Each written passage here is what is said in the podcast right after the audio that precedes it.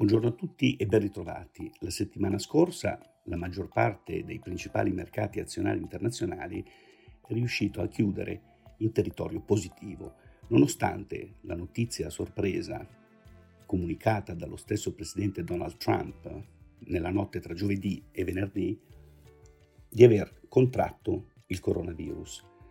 Questo ha gettato un po' di scompiglio sul finire di settimana a causa delle aumentate incertezze relative a una campagna elettorale che è entrata nel vivo proprio settimana scorsa con il primo dibattito presidenziale tra il presidente Trump e l'ex vicepresidente Joe Biden, candidato per i democratici.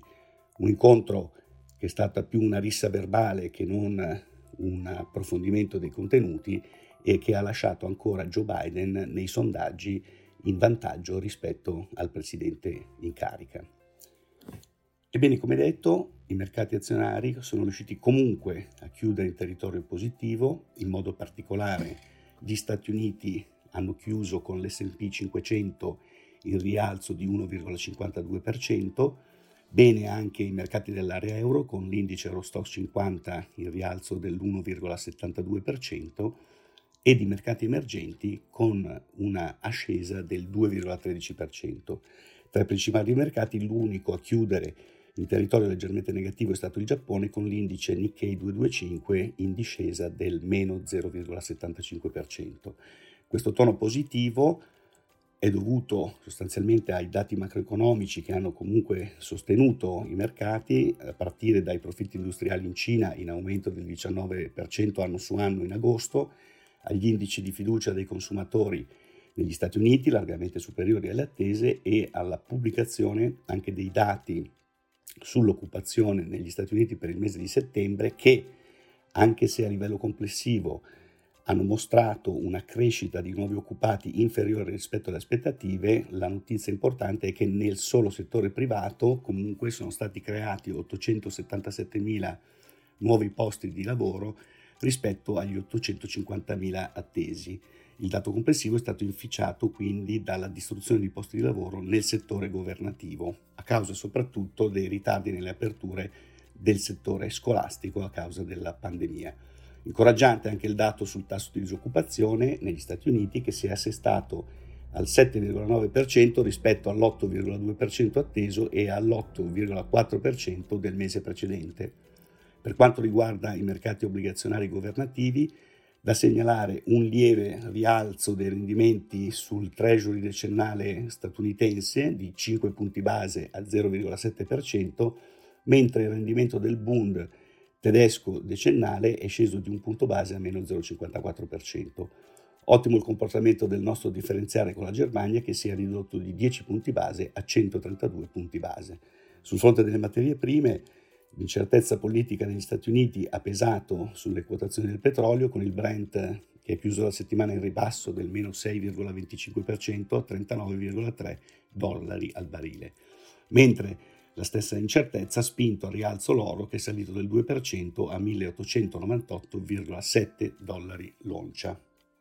Per quanto riguarda le divise internazionali, il dollaro statunitense ha ceduto in parte il terreno guadagnato la settimana precedente contro euro, deprezzandosi del meno 0,73% a 1,1715. In ripresa invece la sterlina inglese sia contro dollaro sia contro euro, grazie agli spiragli di riapertura del dialogo tra Regno Unito ed Unione Europea in vista dell'uscita del Regno Unito dall'Unione Europea prevista per il prossimo gennaio.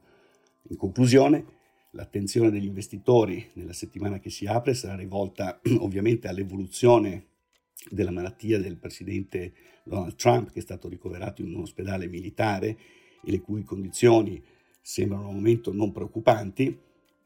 E eh, sarà rivolta altresì al eh, confronto televisivo che si terrà il 7 ottobre tra il vicepresidente USA Mike Pence e la candidata democratica alla vicepresidenza Kamala Harris entrambi ad oggi risultati negativi al tampone sul coronavirus.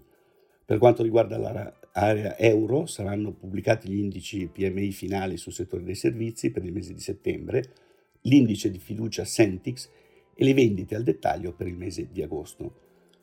Nella speranza che l'incertezza legata alla campagna presidenziale veda presto eh, una risoluzione, eh, auspicabilmente e come fatto anche dall'opponente Joe Biden, eh, con una guarigione ehm, pronta del presidente in carica Trump, eh, i mercati eh, saranno appunto molto attenti a quanto succede sul fronte politico negli Stati Uniti per capire se eh, la ripresa che abbiamo avuto settimana scorsa possa proseguire nel tempo.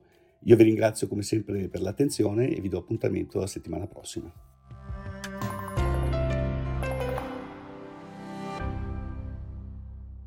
La presente registrazione audio ha finalità meramente informative. Le informazioni in essa contenute non rappresentano un'offerta di acquisto o vendita di prodotti finanziari, una raccomandazione di investimento e non sono da intendere come ricerca in materia di investimenti o analisi finanziaria. Le opinioni espresse riflettono il giudizio di Amundi al momento della loro diffusione e sono suscettibili di variazioni in qualunque momento, senza che da ciò derivi un obbligo di comunicazione in capo ad Amundi. Non si garantisce l'idoneità a qualsiasi scopo di investimento delle informazioni fornite, le quali non devono essere utilizzate come unica base per assumere decisioni di investimento. Eventuali dati riferiti a performance passate non sono un indicatore attendibile di performance attuali o future. Investire comporta un sostanziale grado di rischio. L'investitore, prima di qualunque investimento, è tenuto a prendere attenta visione della documentazione relativa allo strumento finanziario oggetto dell'operazione, la cui sussistenza è disposta dalla normativa vigente. Le informazioni contenute nella presente registrazione audio non sono dirette alle US Person, così come definite nel US Regulation Act della Securities and Exchange Commission.